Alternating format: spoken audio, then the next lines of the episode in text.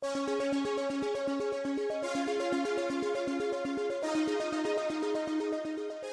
フランスです。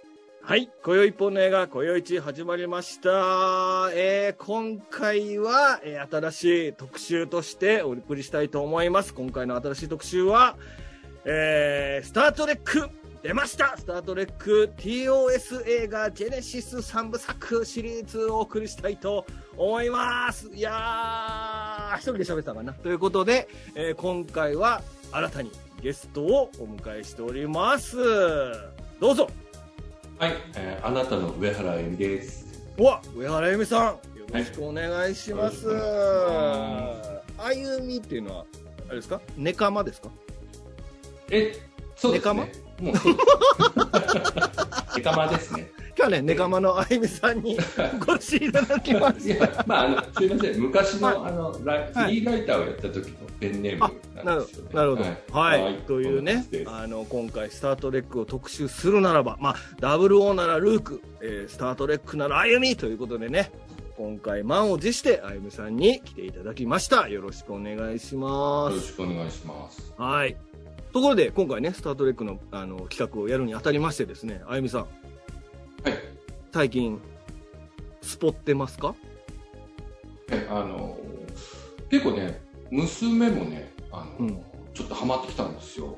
おおで、まあ、なんだろうな、あの、長女、あの、バルカンサインは小学校高学年ぐらいからできたんですけど、うん。結構ね、日常の中にこう、スタートリック用が入ってきて、だからあの、すごいこうね、うちの娘ってトイレでガラガラってあの、トイレットペーパーをっていっぱい使うんですけど、うん。でこう、トイレがね、あの、調子よくな、調子よくなくなるとね、あの、パパスポックはって言うんですよ。おうおうええそんな感じで、あの、常に、あの、スポックと一緒にいる人生っていう感じです。はい。なるほど。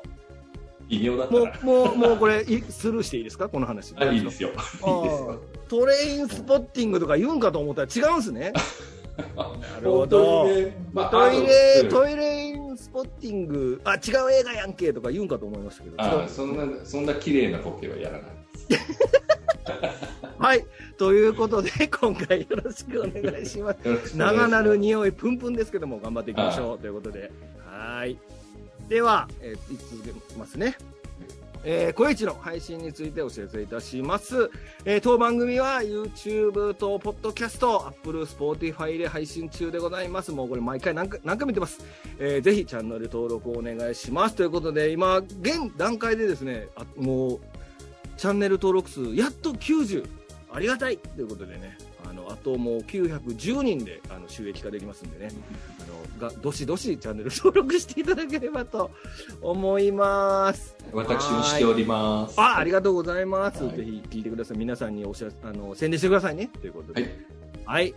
では、今回の特集のジェネシス3部作について、ちょっとご紹介したいと思います。まず、このスタートレックのジェネシス3部作と呼ばれるものがありまして、これあの、はぁって思ってる人いっぱいいると思うので、あの、ちょっとご説明したいと思うんですけども、えースタートレックのジェネシス3部作と呼ばれるものはですね、えーまずこのテレビシリーズのスタートレック宇宙大作戦ですね、まあ、60年代後半ぐらいですか、にテレビで放送されていました、えースタートレック宇宙大作戦のことを、これはあのファンの間では、まあ、ジ・オリジナルシリーズの略で TOS と呼んでおりますの、えー映画版、劇場公開版で、えー劇場公開2作目のですね、このスタートレック2カーンの逆襲82年ですね。そしてスタートレック3ミスタースポックを探せ84年。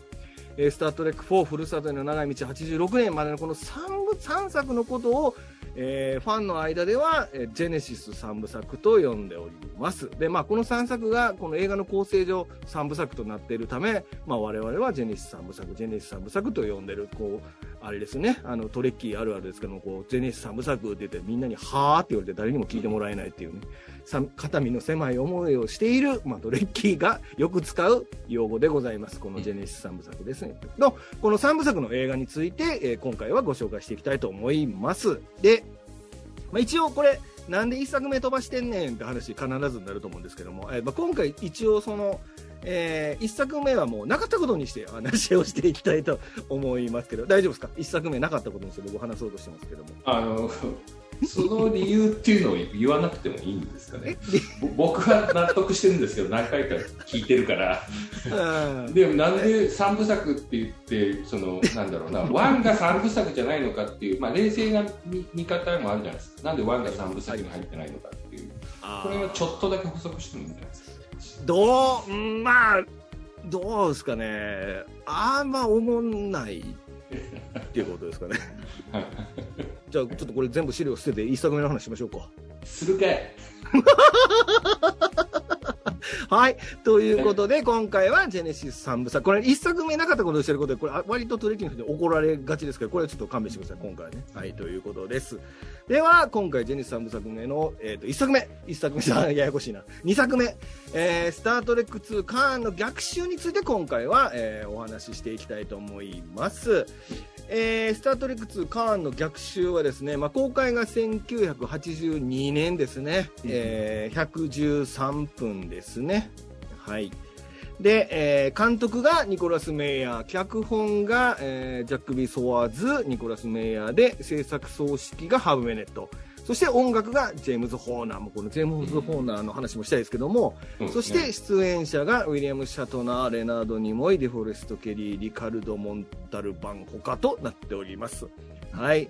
で、えー、スタートレックツカーの逆襲は現在配信ですと、えー、Unext だと無料で見れると。で、Amazon プライムは現在は有料配信となっております。課金ですね。課金して、えー、見るような状況になっております。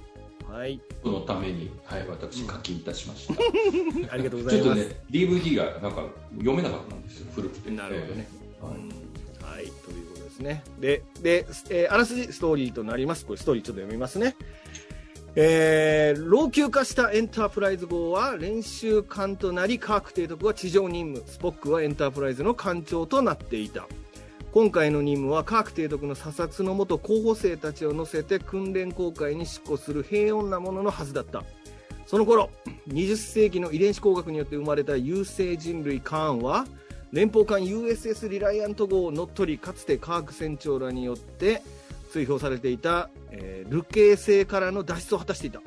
カーンは命のない不毛の星に生命を誕生させるジェネシス計画の存在を知り生命を生み出す力を持つ一方で大いなる破壊力をも併せ持つジェネシス装置を奪い宇宙を支配し科学提督への復讐を果たすべくカーンの攻撃が始まるというねあのウィキペディアから引っ張っていったんで長いですけども。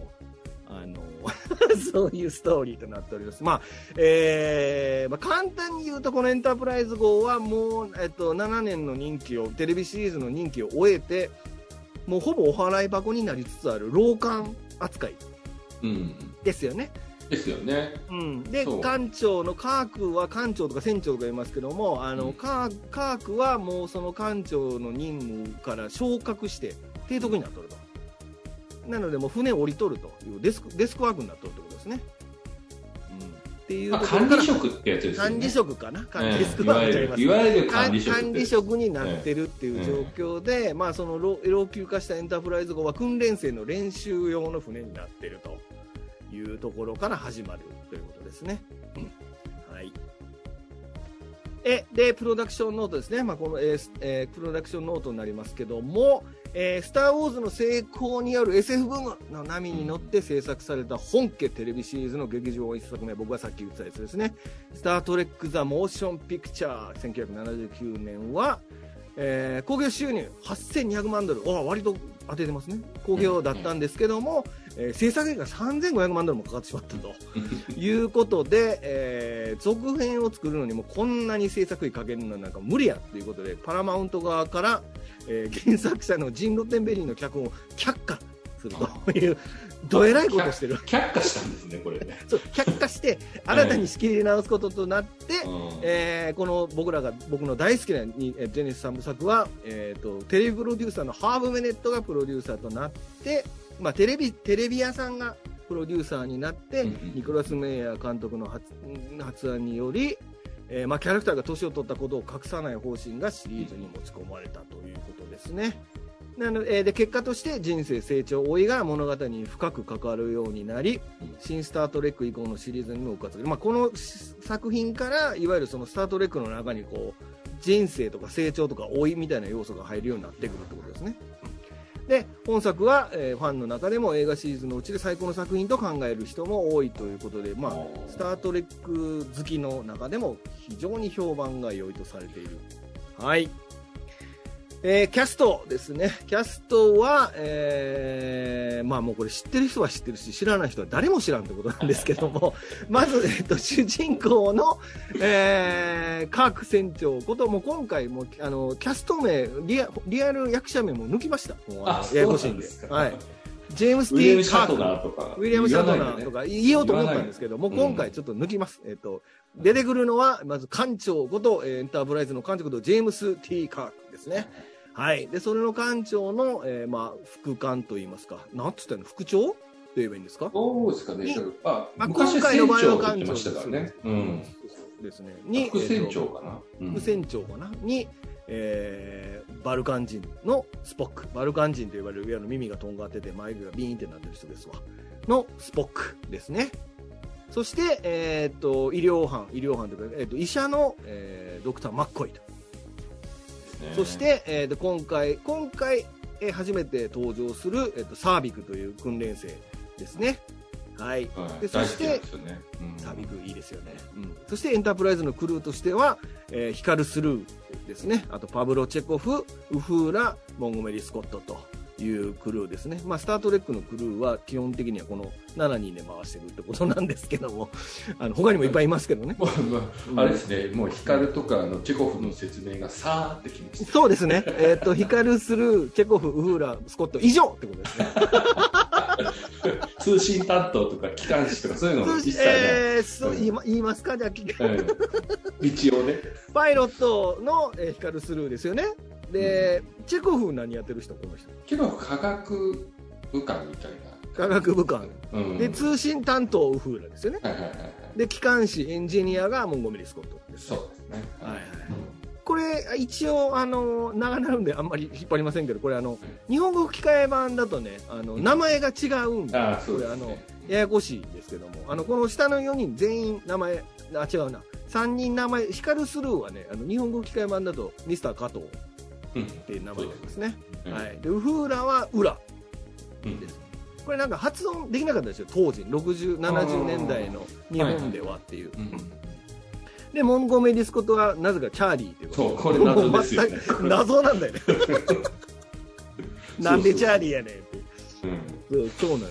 なのでね。まあ、モンゴメー。リーっていうとね、女の名前に聞こえちゃうのかなあるのかなとかお思ったりしましたよねう。んあの赤毛のアンってモンゴメリーとかああ、なるほどね。えうーん。だスコッティって言ったり、チャーリーって言ったりね、いろいろコッこう。ティとかチャーリーとか、うんそうなんですね。ねこれ吹き替え版もね、いろいろ過渡期の時には、どっちも言うてる吹き替え版もあるんで、うんうんうん、そうです。あのややこしいですけども、まあちょっとそこはね、あの慣れてください。ということです。はい。まあ、そして見ればね、分かっていくっていう。はい。そうですね。はい。で、そして今回の、えー宿敵として、まあ宇宙の帝王って書いてありますけども、えー、カンノニエンシン、カーンですね。カンノニエンシンが、リカルド・モンダルバンがやっておられるカンノニエンシンというのが登場しますということですね。で、そして、えっ、と、ジェネシス計画と呼ばれる研究チームに、えーキャロル・マーカスとデビッド・マーカスという、えーキャストが、キャストじゃなくいうキャラクターが出てくるということですね。なので、今回の映画は、えーっと、11人ですか。まあ、この人たちを覚えておけば大丈夫ということでございます。これ、なんかあれですか？これ思い入れのあるキャラ。まあ、サービク、今、やっぱやねって、てますサービック、あの、僕、あの、なんだろうな、あのまずね、サービックがすごく、うん。あの今までのスター・トレックっぽくない人来たなみたいなのがあったんですよね。TOS の中で、まあ、そもそも TOS って言い方もあの TNG が出てきてから言うようになったんですけども、はいはいはいはい。はい。でなんかねこうこう割とアメコミっぽい世界の中に、うん。あの可能性作みたいな人が来たな実験人形ダニー・オスカーみたいなこう劇 劇画みたいな顔した人が一人入ってきたなみたいな感じではいはい。なんかすごいその新しいまあ新しいキャラクターじゃないですか。うんね、だすごいこう違和感が逆に気持ちいいっていうのと、うーん。うんあとね、ねうん。顔があの濃くて毛量が多い女性ってこうタイプ。か、えーっと、顔、顔が濃くて毛量が多い女性がまあ、分かりやすいところで言うと、まあ、僕顔が濃いっていうのはちょっとあれだけど、パラフォーセットメジャース、すごいこう、髪の毛が豊富だったりするじゃないですか。はいはい。ああいう感じとかね、あのなるほどテイチとかね、まあ、そういう好きなの部類の、まあ、あのかつてあればそういう感じでいいなってサイババとかですか？思いました。それはチリチリしてるから。あチリチリを取ったら、バチ当たりますよ、そんなことチリチリを取ったら意外に毛量ないかもしれない。なるほど。チリチリで、ふわっとしてるから毛量多く見えてるってことですね。あー、じゃあちょっとあゆみさんの好みじゃないかな。あそうね。ちょっとビ残念だなにも興味ないしね、俺ね。だはい。とはいいうね。サービク。いや、サービクいいキャラですよね、今回の中ではね。ぼ冒頭からずっと出て、なんでしょうね。だからそのい、いつものクルーとは違う、その存在として、こう、エンタープライズの中にいるということで。いいですねそうで。すね。そうなんですよ。やっぱ若いメンツが入るとことことでこんなに変わるんだなっていうのも、その、スタートレックの中としては新鮮でしたよね。うーん。でみんな逆に若かったし、うん。あの、スコッティなんて全然違うじゃないですかね。第一シーズンの時って、第一シーズンっていうのかな。もう、はっきり言って超2枚目って言ってもいいぐらいなそうね。感じなのに、うん。テレビの時はね。そうそうそう、科学にちょっと近いようなこう2枚目みたいな感じ。そうでなのにしたね。えもうなんかめ、もうちゃ、もうし立派なおじいっていう感じで、高校やみたいな感じで。きたから頑固なおじいがエンジン見とるみたいなことになってそうそうそうそうそうう、うん。ん。なんか宇宙戦艦ヤマトかみたいに思いましたあでもそうかもしれませんよ。だからなんか土地のポジションですよね。ヤマトじゃないけど。そ そううでですすね、ええ。うんそう確かにそうやと思いますね。ヤマトの徳川さんかな、うん、機関士の、うん、そんなポジション。ちょっとあもうそれ以上ヤマトの話でカットしてもいいですか？あどうわかりました。俺そんなヤマト好きでもないし全然カットしてください。いつの間にかヤマトもカット案件になってるってことなんですけあどそうですね。嘘嘘嘘です嘘です。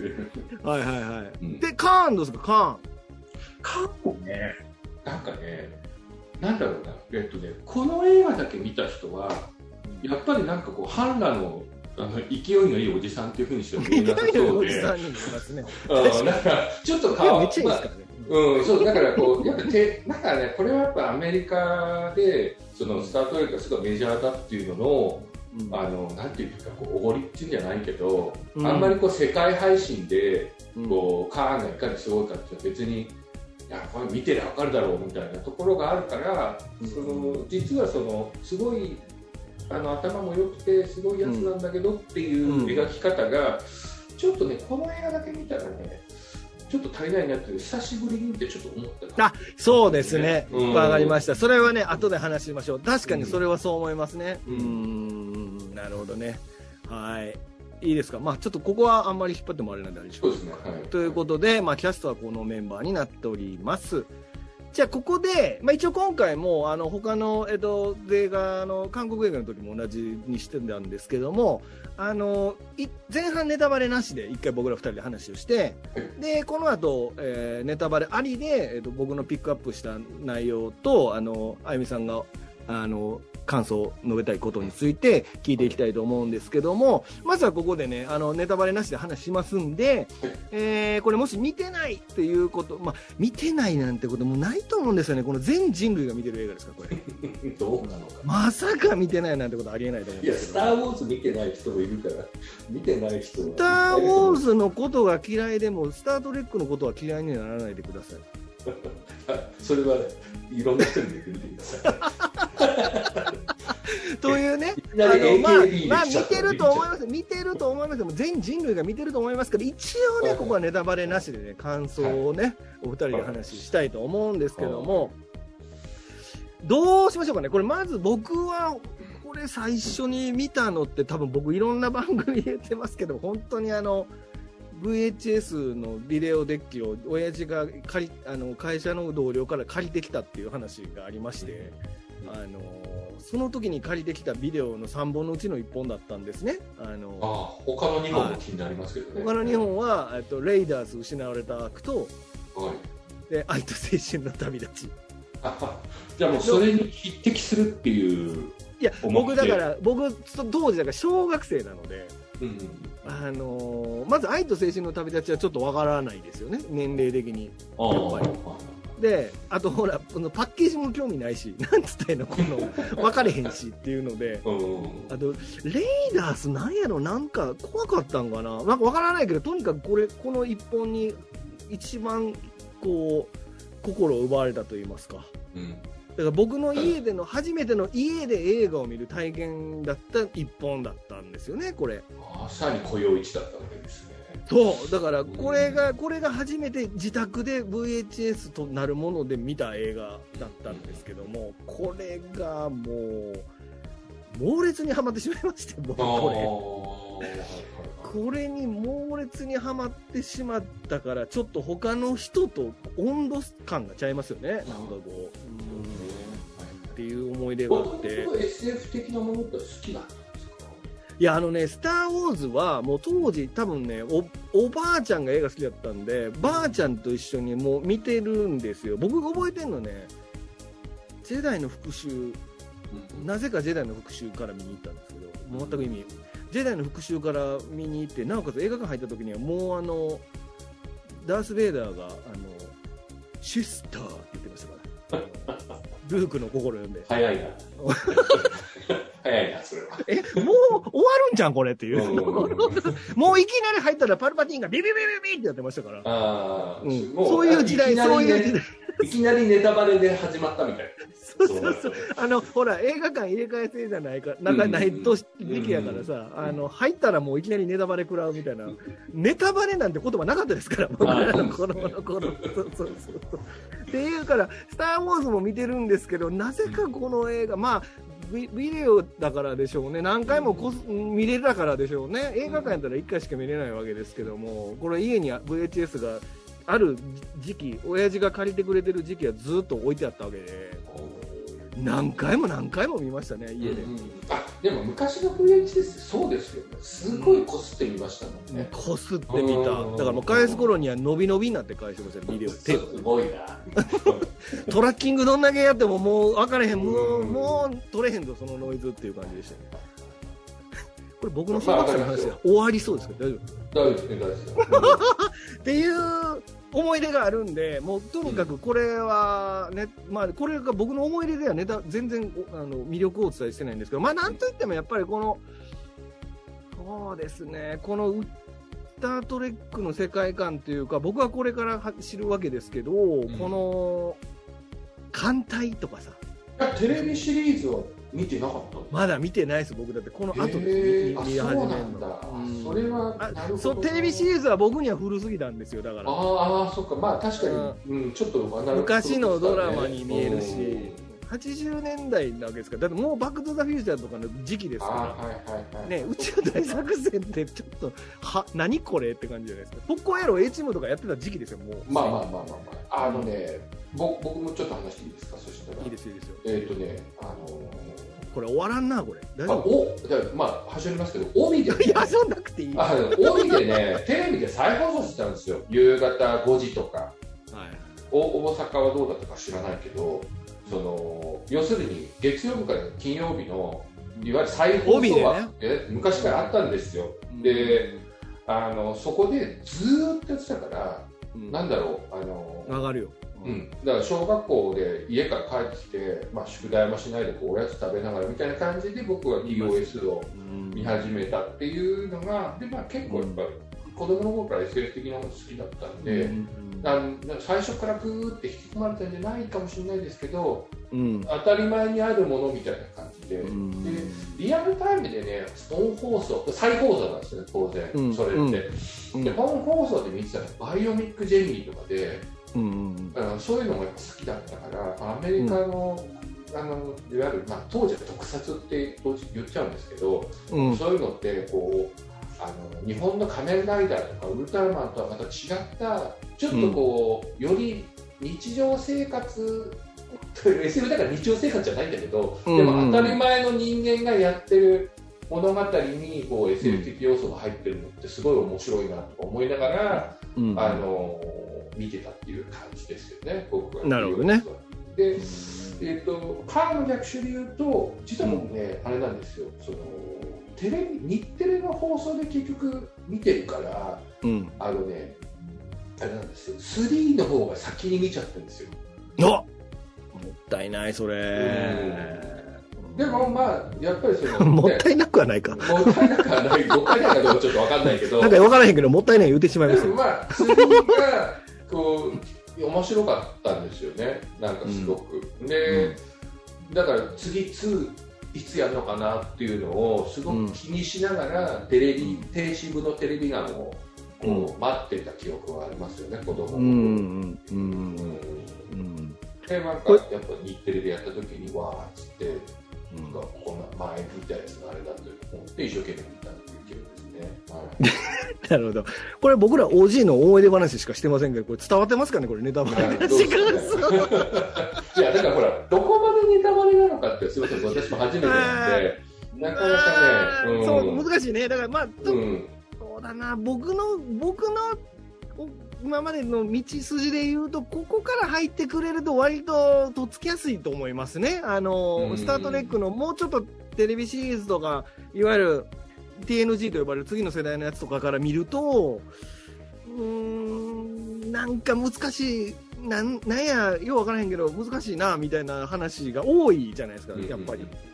なんかその SF フォーマットにして、なんか、なんかそのガジェットが増えちゃうんですよね、やっぱ後期の作品になると。存在意義とかそういうあと異星人との交流とかそのいやなんでしょうね。いなんかいろんなこう難しい哲学的な話とかが出てくるからあとその理解不明の超生命体とかさいろんな出てくる。まあ、それに対して人間が、人間っていうか、このメンバーがどう対峙するかみたいなことを、毎回毎回やってるドラマなので、あのーちょっとね、小難しい。小難しいっていうのがいいかな。小難しいドラマににか思われがちで、今もそれで敬遠してる人たくさんいると思うんですけど、まあこの映画はね、そういうところから一回反省、一回距離を置いて、エンタメにのみ、あのエンタメ側にダッて振り振った、そしてそのアクションもも満載の映画になってますから、まあ、もし「スター・トレック」今まで一本も見たことないよっていう人は、僕、申し訳ないけど、2から見てもらった方がいいと思う僕僕と同じ追体験してもらえると、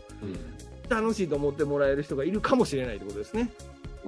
もともと好きな人はね、1からもちろん見れば全然いい。1も面白い映画ですからね。っていうことにしときましょう。ということで、えっ、と、おじいの思い出話しかしないので、次はい。ということで、えーここからは、ネタバレあり感想でいきたいと思います。えっ、と、はいもし、ここまでで見てない人がいて、もし、今の僕らのおじいの思い出トークで見たいと思う人がいたらね、あの、見てもらってから、まだ戻ってきていただいて、えーうんネタバレあり感想を聞いていただければと思います。では、まず一つ目、えー見どころ1、1ということで、小林丸テストということでですね、まあ、この映画にはですね、冒頭に登場するその士官候補生が受ける訓練プログラムの小林丸テストというものが出てきましてですね、まあ、この映画の冒頭でその小林丸テストをしているところからこの映画は始まるわけですけども、まあ、この小林丸テストというものがですね、まあ、その艦長が、まあ、そのいわゆる、えっと絶対絶命の危機に陥るいわゆるそのこれの場合だと,、えっとニュートラルゾーンのですよね。の、えーで難破船があって、まあ、そこがクリンゴンクリンゴン敵の領域にあるのだが助けるのか助けないのかとかそういうテスト、小林丸を助けるのか助けないのかっていうテストがあるわけですね。で、ここで、えっとさっき言われたそのあゆみさんが大好きなサービクが艦長との練習生として艦長としてここでその対処するというところから始まる。で、この絶対絶命の事態に陥った時に、まあ、艦長がいかにどういうふうに対処するかっていうことをテストするというプログラムが出てくるわけですから。これまあいわゆる教科書に載ってるっていうような、あのー部類の必ずやんなきゃいけないっていうテストのそうですね。要はシミュレーターに乗るみたいなとこですよね。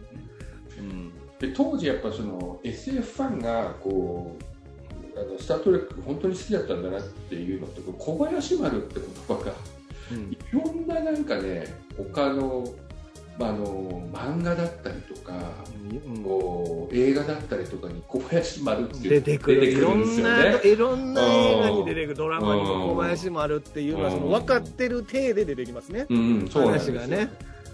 当時どんだけその好き者はやっぱ「スター・トレック」いいよねって思ってたかっていうのが、まあ、これによってこうなんかのこう確認できるみたいそう。なあ仲間がいるんだなみたいな。うん。のはありましたよね。そうそうですよね、うん。それがまた日本語のね小林丸ってところなんですよね、うん。これがまそうなんたですよ。で、あの、せいわゆるこう、あの、れ、ね、あれか、あの、船、あの、宇宙船って USS 何々ってついてるじゃないですか。ついてますはいそうそうそう。で、別に USS コンゴとか、なんかうん USS 何々って日本の、あの、なっぽい名前ってあるのに、うんこれだけ小林丸っていう。小林丸丸って、USS 小林じゃないんですよ。そうです小よあの林丸日本日本風の船の名前の付け方してるそうなんですよね。でそこら辺でなんかねその設定の揺れっていうかね、まだその過渡期だ。でもだからこそなんかこ心に刻みつけられるみたいなのはありますよね。そうですね。これあれですか？あのプラモデルをなんか動かしてプロレスやるのがやつですか？うん それは十王丸じゃない。よかった俺覚えてて。危ねえ。今今ギリギリでしたねうんいや何のこと結構今いろいろあるんだけどとか思ってえでもラブランさんだからあれだよなとか思ってガンダムビルダーじゃないよなとかいろいろ考えちゃった。すいません。10いやいや王丸。です。ジオマルですね。はいセット R ですね。はい。欲しかったあのプラモうんまあいいです。そんな話は。というね、えっと小林丸テストっていうのが、まあ、この、えっとなんでまあこれ見どころを1個にしてるかっていうことですね、うん。うんこの小林丸テストというのは、まあ、とにかくさっきもおっしゃったようにもうとにかくあらゆる映画でも出てくるが上に、えっとこの、えっと YouTube 見てごらん見てらっしゃってる方はあの右下に書いてますけども、うんこの JJ ブルームス版のうんいわゆる我々がファンが言うケルビンタイムラインと呼ばれるものですけども、あの新しいスター・トレックですね。この新しいスター・トレックにも、えー小林丸テストというのが出てくるということですね。この新しいスター・トレック見たときに僕映画館で見ましたけど、はいはい小林丸の話出ただけで泣きましたね。小林丸出すんかいと思いま泣した。かないけど、でもまあ、ああ、なるほどと思いましたよ。もら泣かないならも、泣かないなら漏らすでしょ、だってこんなの。映画館で失禁ですよ、こんなもん。深いため息がついたというか、なんか生きててよかったと思いましたよね、このあの、あスタートとレック見たときに、うん小林丸テストって思いました、僕は。うまいなと思ったのは、あの、まあこれネタバレだからあるんですよね。この、いいんですよ。こうカーンの逆襲の方では、えっと、エピソードとして出てくるんですよね。そうです、そうです。あのそそのシーンがそのままあのあ違うカーンの、えーカーンじゃないやカークの小林丸テストの様子っていうのは、エピあ様子ねソードでしか出てこないんですよね。うんうんうん、うん、そうそうそうそうそれが実際どうだったかっていうのをそうです。結構尺取ってあのそうですそうなってるっていうのがそうなんですよ。そう。また面白いですね、そうそう。だから、だからこの小林丸テストっていうのは、要はその、船、小林丸を助けるための、えーまあ、訓練プログラムなんですけども、このプログラム自体は、あの、絶対に勝てないプログラムになってるわけですね、これ。そうねそうそう、勝てないプログラムになってて、そこで、その、まあ、訓練生たちは、要はその負けるのが分かってるにもかかわらず、必ずこの訓練を受けなければいけなくて、みんな不満に思ってるわけですけども、賞賛ゼロってことですね、これ。まあ賞賛ゼロの時にどういうふうにどういうふうに対処するかっていうことを、をテーマにしているプログラムなので、要は艦長の資質を、こう実験、資質を試すプログラムですよね。そうでこのプログラムがこの映画全体のテーマになっているわけですよ、このこの、えースター・トレック2においては。うん、賞賛ゼロの中でいいかに艦長がどういうこのどういうふうに動くのかっていうことが非常にこうテーマになっている。一番この冒頭にこのテストがあるっていうことがすごくうまいと言いますすかね。もう、まあ、まず最初の言ってみれば大きい伏線みたいな。そう、もう超絶でかい伏線なんですけど、ただこれがあまりにも良かったのが、本当にその後の世にもうあらゆるドラマから映画から、オリジナルのリブートに至るまで、この小林丸テストっていうのは必ず出てくるのでね、はあとね、犬の名前に小林丸ってつけた人が結構いた。あいいですね。ええ。そういうのがありますね。えだからあれでしょ？これ見た時しばらく歩み丸って呼ばせてたでしょ？えで犬飼ったことないし。はい。ということで、まあこれあの、スタートレック、最近のね、ピカード、スタートレックピカードっていうあの、アマプラのドラマの、あそこでも小林丸って言ってますから、今に至るまで小林丸はあるということですね。はい。えー、めちゃくちゃ長いですね、我々今回。はい、次行きましょう。はい、えー見どころ、その2、えー宿敵カーンの登場、かっこテレビシリーズ以来2度目ということで、えー今回の宿敵としてカーンノニエンシンという人物が現れるということですね。で、まあ、このカーンノニエンシンというのは、えー何者かということですけども、これはまあ遺伝子操作を受けた改良人間ですね。として、独裁者という、えーキャラクターになっておりますと。で、えー後に優勢戦争と呼ばれる戦争を引き起こしたが敗北して、えー冬眠宇宙船ボタニーベイに乗り地球を脱出したと。で、そこから300年後の2266年にエンタープライズ号に漂流しているところを発見されるという、ここれが一応テレビシリーズであったエピソードですね。うん。で、この右下にあるのがテレビシリーズ登場の若いのカーンって宇宙の若いし、ちゃんとしてるっていうね。ちゃんとしてる。うん半裸じゃないっていうのがハンナじゃないね。ハンナじゃないよ、これも。まあまあ、胸見せたいからね、これねうん。カーンのね。うんというね、人で、まあ、これはテレビシリーズでは非常に、えっと、人気のあったキャラクターで、まあ、うちの出は1話しかないんですけどね。ないんですけども。まあ、えっと、これは、いわゆるその、スタートレックにおける、戦争時代の過去の遺遺物としての象徴みたいな感じで描かれてますよね、彼はねそう。そうそうあの戦争がない時代ですからね。そうなん戦争が全て終わった後のうん話なんで、スタートレックは。あの全然ご存知ない方にちょっとだけ話すとあの、人種も、えー、とく国家も、えー星のえー違いも生まれた星の違いも超えて一緒の人間が旅をするっていうのなのでささっき紹介した人たちが、まあ、白人もいたり黒人もいたり。えー宇宙人もいたりっていうことになってる。それぐらい平和な世界の話なんだけど、うん。まあ、カーンはそのもうちょっと戦乱があった時代の異物っていう形異物異物的な扱いですね、だからその要はその、えっと遺伝子操作で頭も良くてから肉体能力も抜群なんですけども、えっと要はその思想そのものは、うん。えっとそういうこう侵略とか独裁とかそういったものをしようとするので、えっともう完全にこう冬眠させられてたってことですね。悪い悪いキャプテンアメリカそうっす。まあそうですね。うん。そうそういうキャラクターですね、はい。うん。でまあ、彼が今回、えー、と登場するということですね、うん。まあ、彼のキャラクターも最高ですね、うん。うん、なんかちょっと、う。ん。ただまあ俺はねああんまりねテレビシリーズの時からこう、あの行き着かない感じだったから。うーんっていう。あこいつか。しかもなんかちょっとあのイメチェンしてイメージちょっとしてかっこよさげできかっこええねんこれ。前みたいななんかちょっと北斗の拳っぽくないみたいな感じ。ぽい、いや、ぽいね、確かに。うん。うん。でまあイラッとするってことはそんだけ強いっていうことなんでしょうけどね、うんですね、そう。あとそう、今まあ、回の戦い方はなんか特にいやらしいなっていうのがあって、うんうん。あのうじうじした耳から出てくるやつ、ああ、ケンタウルスナメクジ、うんうん。あれがね、はいはいはいうん。あれ気持ち悪いね。気、持ち悪いんですよまた、あれもね、JJ 版にも出てきますからね。うんうんうん。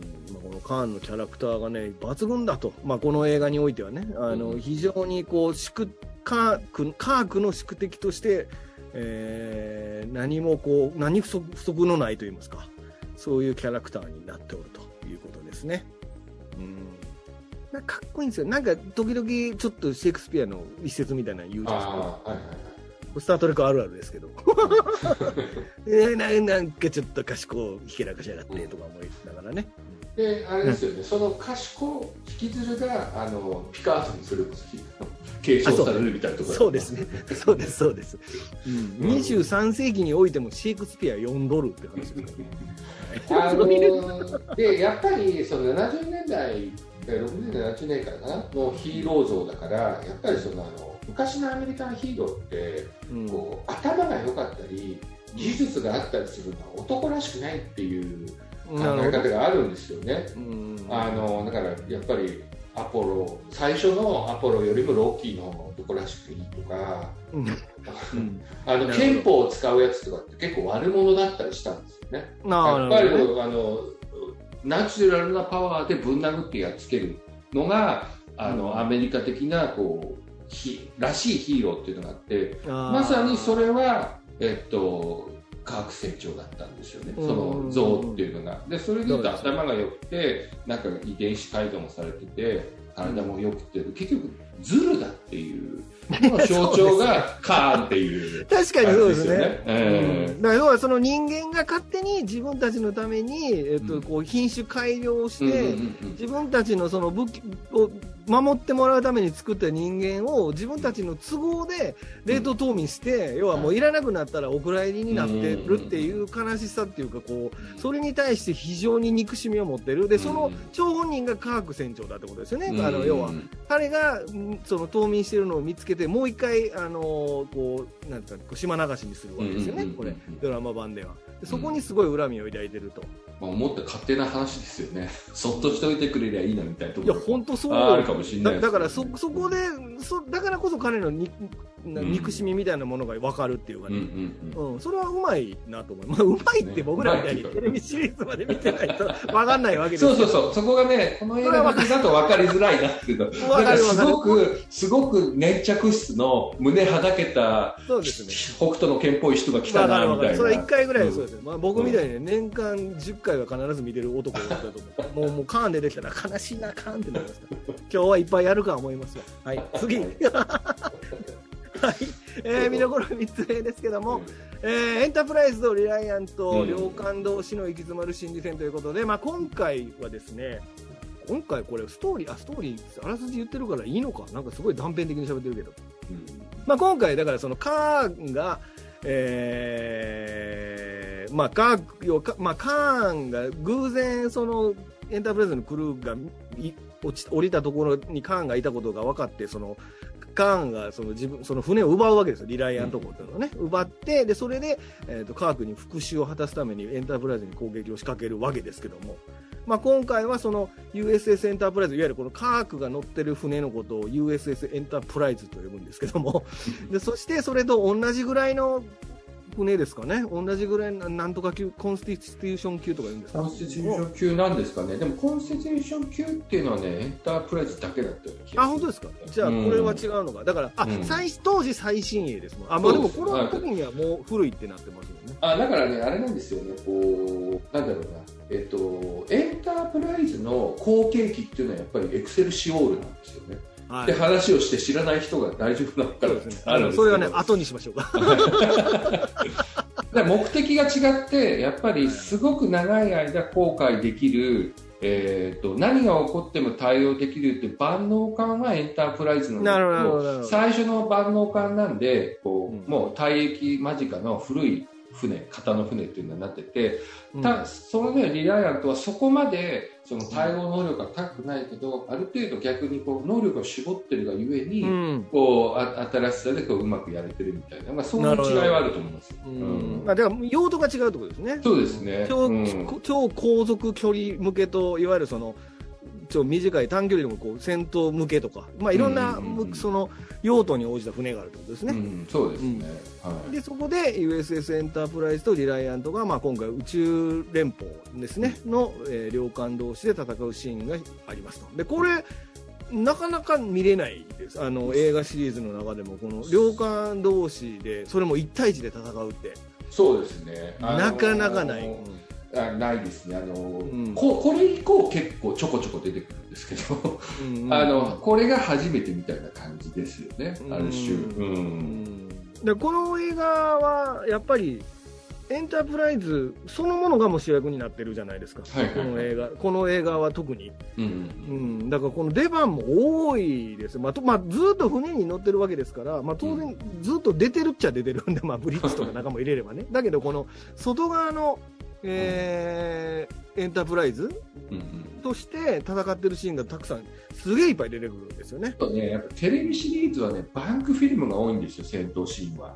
うんあの、はい同じ、あの、例えば、使い回しね。うんそう、格子魚雷っていうのを撃ったり、フェーザーっていうのを撃ったりするんですけど、大体もうストックしてある、うん。あの、フィルムをうまいこと使わ投げ合わせてるんですけど、完全新作で作ってるじゃないですか。うん当時はね、そこもね、うんすごい楽しかったなっていうのがあったりとか、うんであとね、やっぱね、今の、あの、ああれと違うのはね、模型で作ってるからね。そう、これもう、ほぼ、ほぼというか、全部模型ですね。模型で作ってなんかね、やっぱスタッフがね、俺こん超でかいんですよこれ作ったよ、見てっていうのがね、割と長尺でワンカットで入ってたりするのがね、そうですねああ、なんか苦労をちゃんと感じてっていう作り手の思いがあるのかな、みたいな。あの、ジャッキーが飛べ降りるとき3回別カットで、あの、連そうそうそうそう。そうそうそうそう。そういうやつ、そういうやつ。そうですね。そう、もうほんまでかいですからね。これ模型だってちっちゃい模型ちゃいますからね。これ人、その5、4、5人で持ち上げても重たいぐらいの模型ですそうですね。キングビデラと同じぐらいでかい。すげえでかい模型で 撮ってますから、これ。うんうんこれだから特撮2作目から ILM ですから。ああ、そうですね。そうそうそうそう。うんうんうんっていうね、この特撮シーンもね、もうやっぱね、重さが伝わると言いますかね、重量級の戦艦のバトルはこんなに見事があるんやということですね。うん。なんかやっぱ現あのテレビシリーズとかその後の作品を見るとあのフェーザーと格子魚雷と量子魚雷とかいろいろ武器の違いが分かってないとうん。楽しめないみたいなのがあるんですけどこの作品ぐらいまでだったらギリギリそこら辺分かんなくても、なんとなくバリアとビームとミサイルみたいなところで理解できるみたいなところが、まあ、ラフランスさん言うところのうん。あの初めて見る方でも楽しめますよというところはあるかなと思いますよね。う んフィールドと、えービえっと、フェイザーと、うん。まあ、光子魚雷と。光子魚雷と。あのうん、でバリアですよね、まあはいそうですね。バリアのスクリーンって言ったりシールドって言ったり、うん、あスクリーンか、そうですね。うん古い方はスクリーンって言うんですけどなんかうん。どっかからシールドになってくるんですよね。だんだうん。うん。うん。ここがまた。スクリーン難しい。スクリーンってだってあの画面、自分らのブリッジの画面を映すときもスクリーンってそうそうそうそう。スクリーンに投影しろってどっちやねん、んどっちやねんってなりますもんね。でね確かに防御スクリーンってテレビシリーズ防御スクリーンが。ね、うん。うん。うんまあ、確かにシールドって言った方がちょっと通じる、通じやすいなと思いますう、ん。ですね。っていう、この二人のバトルがあるわけですけども、うんまあこれ映画が、まあ見事なのは、やっぱりこの相手同士の船ですから、あのー当然、その同じマニュアルに基づく戦艦の設計がされておりまして、これね。なので、あのこうその船が敵に奪われた時のマニュアルっていうのもありまして、これ。この辺がね、む見事なんですよ。この敵に船を奪われた時には、その敵には分からないように相手の船に暗号を送ることができるとはいはいはいそういう、なんていうかね、すっごい細かい規約に基づいた作戦を練るわけです、この科学。まあ、もうまあ、主にスポックなわけですけども。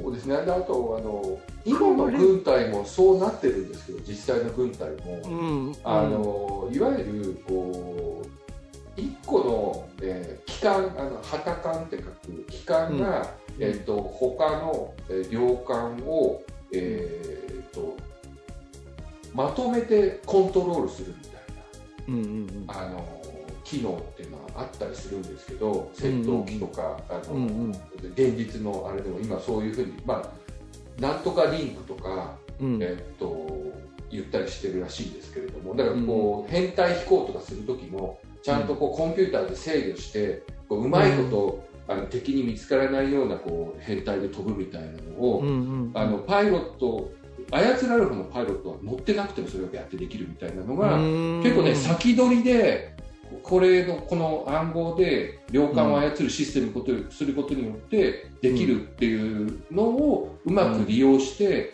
奪われたのをこうあの取り返したというか、あのコントロールを奪ったっていうところも、うんまあ、そその場にいるスタッフで、えーと限られたリソースでどうにかするっていうのは「スター・トレック」のこう醍醐味なのなんで。ですよ。いやいやもうめちゃくちゃかっこいいんですよね。で、あと、うんだから、その、えっと、相手側が通信を傍受してるから、ど、あの、暗号として。有利時間の話とかそうそう。で、お互いの、その、ダメージのでかさを帳消しにできるためには、お互いのその通信障害が起きそうな、その、星雲に入、ガス星雲の中に入って戦うとか、まあ、いわゆるその、こう、戦い方の工夫みたいなものがすごくたくさんあって、そうなんですよね。これ僕すごい痺れて、なんか潜水艦の戦い方見てるみたいな。うんうんうん潜水艦映画みたいなんですよね、これね、はいはいはいその戦い方。なかなか、こう、あと、すぐに舵切れないというか、おでっかい船ですから、うんうんうんこんな急に敵が出てきたからで、クッて曲がったりできないわけですよ。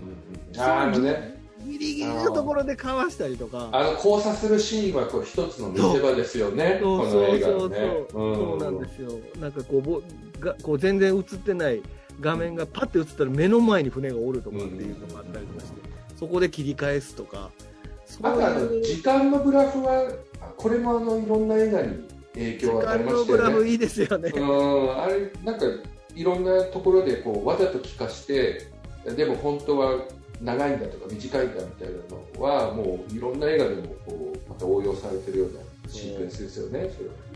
うん。まあ、その簡単規則に基づいてたあの修理すれば1日かかりますがっていう、そのなんかでもそれがなんかその基づかなければ1時間で終わるっていうかそのいわゆるその 1, 日1時間と1日をあのわざと嘘ついて相手に伝えてるっていうことで6日かかりますって言ってるんですけど実際には6時間で終わらせててっていうところでそこからあの逆転しようとするっていうようなねそういうね、心理作戦みたいな、このヒリヒリする心理作戦、スター・ウォーズにはない心理す、ヒリヒリする心理、心理的な戦いっていうんですか、心理戦があるのが、まあこの映画、特にこの映画、それは多い見どころの一つですね。ですね。はい。まあこの美しいエンタープライズをずっと眺めているだけでも、もう見ど見事あるということでございます。そうですね。はい、次。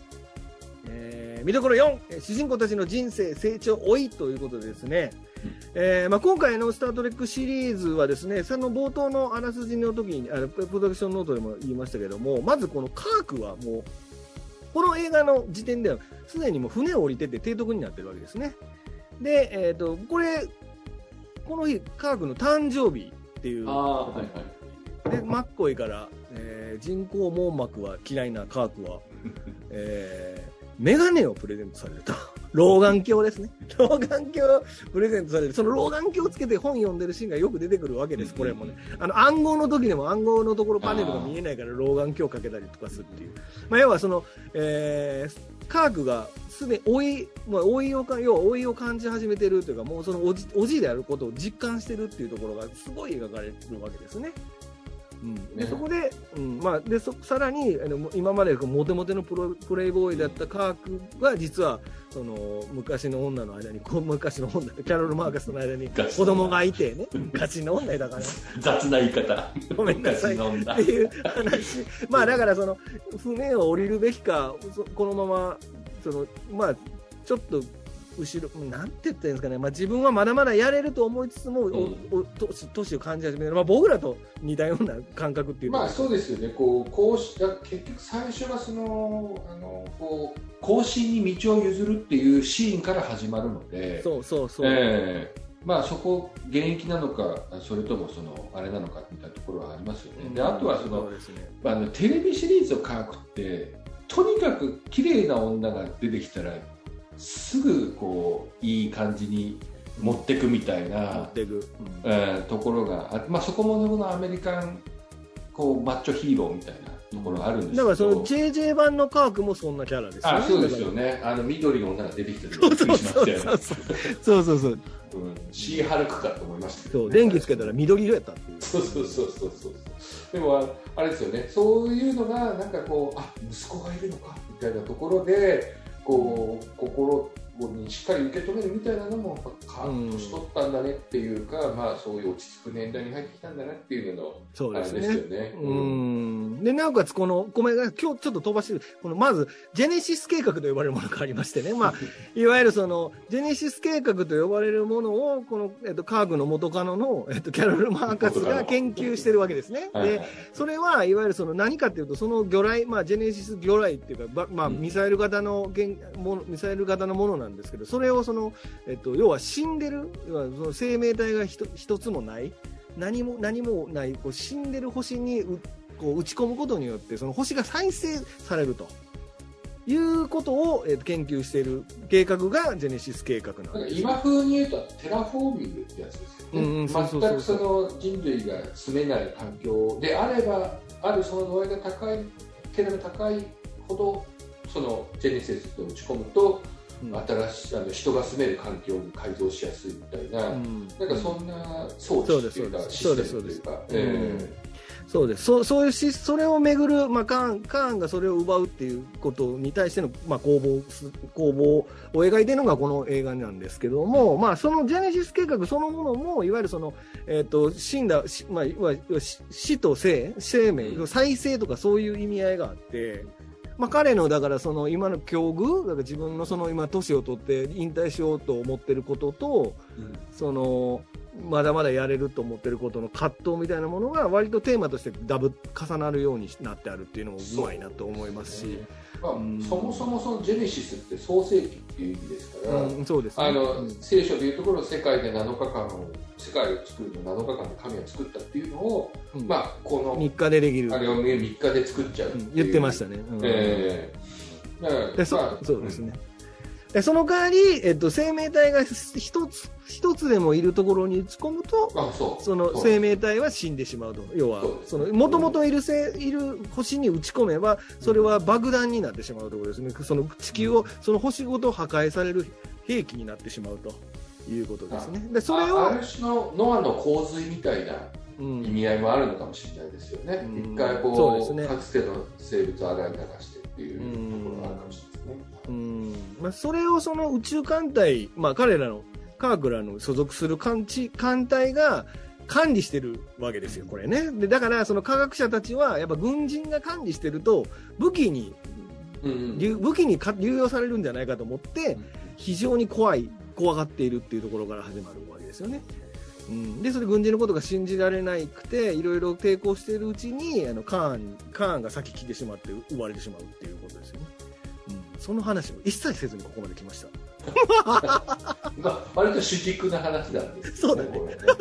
そうなんですけど。あとはそのやっぱ軍である、えーとまあ、軍というか軍ではないんですけどね、まあ、でも宇宙を統括している、えーとまあ、連邦とその科学者チームのなんかあの葛藤みたいなのもありますよね。そうそう。えうん。っていうね、まあこの、えっ、と、まあ今まで、まあ1はね、そのスタートレックの1作目はこの老いみたいなことに対して全く、あの、言及されてなかったんですよね。なんかやっぱり久しぶりにチームが、よ、あの再結集して、集まって、うんまた前と同じように頑張るで、みたいな感じだったんですけど、2作目からは急にこの、まあ2作、2、3、もうこれ今後はずっとこの老いとの戦いになるわけですけど、か、みんなの。まあ、こういうテーマになってて、なんかやっぱちょっとカー君が考えてることがいいちいち深みがあると言いますか、カークとかスポックのやりとりがね。あ、あれじゃないですかその最初のワンを作った時って、まあ、言ってみればそのお祭り花火的にスタートレック映画化みたいな感じでポーンってややって売れればよかったねみたいな感じかもしれないですけど、その2からやってる時にもうシリーズ化をうん。こう考えた時にもう絶対多いから目を背けることができない、そうですね。うんスタッフの気持ちがおそそこは素直に入れた方がいいっていうのがある種テーマになって、でそれずっと後のジェネレーションズまでそれは行くような気がするんですようんね。ですね。うんちなみにこのウィリアム・シャトナー、この映画公開当時、51歳。あ、僕と同い年だよ。嫌だな。あゆみ提督、あゆみ提督じゃないですか。ですよ。アメロあゆみじゃないですか。まあ、そういう。あれですけど、ね、結局エンタープライズってえあのフラッグシップしあフラッグシップなんですよね。まさにその、うんあの艦隊全体の。だからそこで、あの艦長やった人ってもう提督になる、まあ、ピカードも同じ悩みにあの来ますけど、うん提督にあのなってこう一番偉い人になってっていう、うん。お飾りの、でもあのあれになるのがいいのか悪いのかみたいなね、うん。ところは常にこう男だったらやっぱり現場でみたいなね。そうね。そういう考えもありますよねこの葛藤というか、ね、ありますね。うん。葛藤はありますよ。うん。特にこのプレイボーイで乗ったこして浮き名を流してきた人はね、そうそう。いきなりこう管理職になって本社にずっといなさいって言われたってね、それはちょっとずっと出張行かせてくれよみたいなね、うんそういうのありますよ、きっと。そうですね。で、それで自分が7年間旅を共にした船に久しぶりに戻ってきて、ね、で、その、あの、訓練生とかを一応こう、査察として入ってきた時に、やっぱり、こう、戻船に乗ると、やっぱりこう、かこう、まだまだまだややりたいなと思う気持ちもめ戻ってきますよね。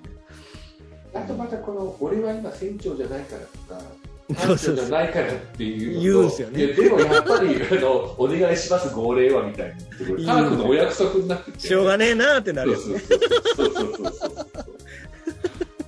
何回もこすられてるんですよねこのシチュエーションも、ええ。そうですね。うん。ワンクォーターインパルスパワーって言いますから、はいはいはいはい。なんだっけ微速前進うんなんかはい。エンゲージとは言いませんからね、この人はね。うんピカードみたいにエンゲージは言いません。あはい ということです。はい。はい、次。やっとここでした？うんラスト、ラスト。見どころ5ですね。えー、核とスポック、多数の要求と少数の要求ということで、まあ、この映画のやっぱり最大の見どころといったらこれでしょうんうんう。このスポックが、えーまあ、エンタープライズのワープコアの代理チーム合金でしたっけ？そうです。代理チーム決勝か。が、決勝、まあ、あのここであんまりその代理チームでなんだろう出てこなないいか。どうでもいいまあ感じですけど、ね。まあ、そのワーうんプ、ワープエン、ワープエン、ワープのエンジンを動かすためのうん。機関部みたいなところが、まあ簡単に言うとあれですよ。いわゆるその原子炉の中に入るみたいなそう。イメージですよね。そうですね、放射能汚染されてるところの中に入らないと直せないっていうところですよね。うん。まあ、そこにスポックが自ら入ってしまうということですね。うん。まあ、ここで、えーまあ、突き詰められこの映画全体に突き詰められてるんですけども、まあ、多数の要求が少数の要求に勝るということがか、まあ、何回も出てくるわけですけども、まあ、要はそのみんなを助けるためには自分が犠牲になることが一番その論理的であると、まあ、スポックミスタースポックっていうのはバルカン人で感情がな感情をよ最低限まで抑制して、えー倫理倫理を重んじる、倫理論理をですね。そう。彼が彼はその自分が犠牲になることがこの船を救う唯一の方法だということで自分が中に入って、えー危機から救うともうこもうまた泣いたわ俺さっき見直して。よう泣くね。よく言われる。なんで？そうそう。まあここで、えーまあ、スポックと、まあ、科学の別れがあるとこれでもいい写真ですよねこれもね。ちょうどバルカンサインになっててね。これもうなもう俺この写真見ただけでやめてなるかなってそうもうやっぱこれに尽きるな2はな。うで結構なんだろうここに至るまでの展開が割とね急なんですよね。9です。最後のうん最後のそうそうそう。だから割とこうサプライズ的にわってきてるなっていう演出だなと思ったし。そうなんですよ。だからねまさかそういうシチュエーションになるって思ってないんでうん。あのなんか変なしいつもの「スター・トレック」だとうん。まあ多少の無茶はあるけどうん。こうみんな生き残ってよかったねみたいなうん。感じにこれもなるのかなって思いつつうん。あならないぞみたいな。うん。うん。いや俺最初見た時あでもあれか最初見た時はあれか先に3を見てたから あここで死ぬんだなって思ったんですよ一番ないだよ俺のそのさっきのあのジェダイの復讐見たのと同じぐらいそうある種そうでですね。うんそうなんですよね。うんあ死んではんねやみたいなね。分かってんねんけど殴れんなこれな、であとねなんかね吹き替えのね変さっていうかねなんかうんロングプロスパーでしたそう。う、ん。うん。でただねなんかうまく当時訳せなかったのか。うん。なんかね、長大なる繁栄をってセリフで吹き替えで言ってるシーンとかもある。えだからあのロングっていう一言で長寿でうん。繁栄っていうので、うんプロプロスパーとかプロテクターうん忘れたけど、うん。だからあの本当長寿と繁栄をが長い繁栄をみたいに言ってたね、あの、まあ、戸田夏子が訳したのか誰かちょっとわかんないけど、戸田夏子かな？わからんけど。うん。なんかだから、やっぱりこう、語呂に走っちゃうんだなとかね、そういうのはなんか思いましたね。ああとね、うんなんか変だなと思ったのは、僕が持ってる DVD って、うん。とね、あの、アマプラの吹き替えとは違うんですよ。はいはいはい。いや、当ててる声の人も。それもね、なんか変だなと思って。何回かやり直してますよね。だって。この矢島さん、矢島正正明さん、うんこのカードの声といえば、はいはい、情熱大陸でおなじみの矢島正明さん。まあ、あとあれですよね、UFO うんの特集の時は、あと、X ファイルの予告の時の。そうですね。あと、リポビタン D かな最初の頃の。あ、そうだね。そうリだ、ポビタン D っていうのが矢島さんですよね。彼のね、吹き替えも最高なんですよね。でええも彼だけですね。いわゆるその、ずっとやってんの。うん他は結構キャスト変わってますありますか、あります。だからうんあのね、佐川哲郎さんって、あのーうん大江戸捜査網とか、あと、うんウルトラマンエースのあの隊長とかをやってた、まあ、めあの屋根の上のバルーン室とかをやってた方なんですけれども、うんその方が、えっと割とその当時のあの日テレとか版では当ててたんですよね、多分うん。ちょっと僕まだ両親結婚してないですよ、その頃ね。そうですか。まあね。うん種もないですから、僕。うんまあね、あと VHS で、えそうだろ。う、VHS で借りたときは、多分ね、あの字幕ですからね、当時の VHS をね、なかなか吹き替えで楽しむっていうのは。そうですね、テレビ見るまで吹き替えはないですから、ないですからね。僕もうどっちでも全然大丈夫ですね、これ。うんうんただね、これ吹き替え版、あまあ、吹き替え版はいいや、3の時に話します。えっと、うん。はい。というね、もうこのね、もう本当にこれ、最高のラストなのでね、これもぜひ見ていただきたいと思いますね。で、えっ、と、まあこれ、ネタバレはもちろんしませんけども、これを必ず見てから JJ 版のスタートルか見ていただきたいと。いや僕はね、そこはね、ちょっと意見、意図するんですけどね。何回もそんな話しますよ、二人で。ね、ね。いや、むしろ、なんか JJ 版でわーって思って、もともとどうだったんだろうって後追いするのも楽しいかなっていうのを僕はちょっと思ってるんで、ねまあ、それは人それぞれだと思いますけどね。じゃあ、とりあえず僕ら二人が言いたいのは、あの、JJ 版は後から見ろということですね。人の話を全く聞けないです。そそうだ いやいや、いやいや、いやいや、いいです、大丈夫です。大丈夫ですけども。はい。あでも分かりますよ、それはもう一番好きな、あのね、最初に見た映画ですからね。いや、何回見てもね、なんか古さも感じませんしね。うんうんいいと思いますね。はい。僕がガンダムを何回でも見れると同じですよ。あもう、もう一回ガンダム見たらカットしますよ。大丈夫ですわかりました。なぜか日本の SF に厳しいですよね、僕ね。なんかね、うん。あの、はいうん、うん、うんもダメですかね。うん、うん、うん。えうん、うんも、うん、まあ言ったらカットされちゃうから。えそうですね。言ったらカットしますから。うんもうなかったことになってますかはいはいら。はい。ははいい。僕が一人で喋ってる可能性ありますから、これ。そうですここまでね。はい。ということで、はい。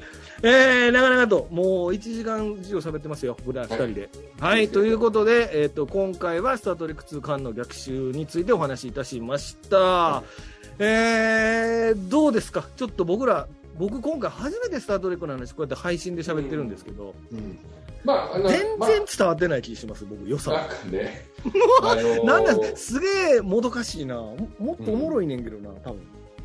あそうなんかまずね、ここから始まったっていうのはね、あのあると思うんですよ。スター・トレックってずーっとこの後シリーズになっていくじゃないですか。それこそ、あの、なんだろうな、まあ、まだ続いてるけれども、あの、マーベルの、あの、エンドゲームに至るぐらいの本数と同じぐらいがあって今も続いてるじゃないですか。で、それだけ続くきっかけになったのは、うんえっと、この2のカーの逆襲だと思うので、うん、おいいことそうだからそのどどんなああのラフランスさんが大大嫌いな反乱とかね、俺俺は好きなんだけどこの間もこの前反乱見たばっかりだけど、はい、はい。そう。そうでもはい。どんな「スター・トレック」を見るにせよ、まあそのなんだスター・ウォーズ」でいうとエピソード4に当たるのはもしかしたらカーの逆襲なのかもしれないいう。おなるほど。あるような気はしますよね。ううんん映画として考えればね。うん。本当にね、この映画から見てもらえれば、あの、まあ、なんとなくスタートレックの世界観っていうのは分かってもらえるという感じですかね。うんうんまあ、今、リブート版でまたこのカーカークとスポックの話もあんた引き続き続いていますからね。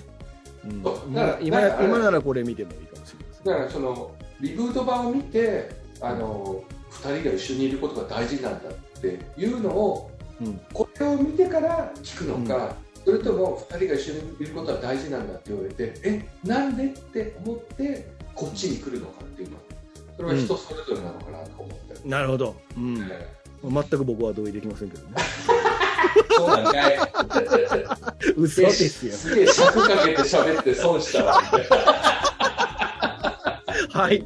ということで、えーどうでしょう？伝わったかな？長いこと喋ったけど、わ僕なんか伝わってない気がしますけど、まあこれちょっと一回見ていただいてね、あの、なんかちょっとでも共感してもらえたらなと思います。ということで、えっ、と、1回目はこれで終わりにしましょうかね。はい。では、えー次回も長寿と繁栄をということで、えー我々の番組、声打ち声一本の映画声打ちは YouTube と Podcast で配信中ですので、まあ、チャンネル登録をしていただけると、バルカン人が、ね、あの、迎えに来ますよ。あの、多分。ファーストコンタクトしに来ますよ。あのワープ1を出すっていうことです、ね、ワープ航法、そうですよ。あの、うんチャンネル登録したらもうワープ、ワープ航法成功したってことになりますそうすると、あの、バルカン人が迎え、あの、挨拶しに来ますからね。そういう分かんないことを喋り続けるから伝わんねえのかな それちなみにね、ファーストコンタクトって映画ですんで。そうですねはい。ということで、こういうのがあかんねん、スタートレックねということで、うんはい。まあ、以上でね、今回のスタートレック2巻の逆襲については、まあ、以上にしたいと思います。えー、では、ここまでお送りしたのはラフランスと、あなたの上原愛でしたはい、ありがとうございました。ありがとうございます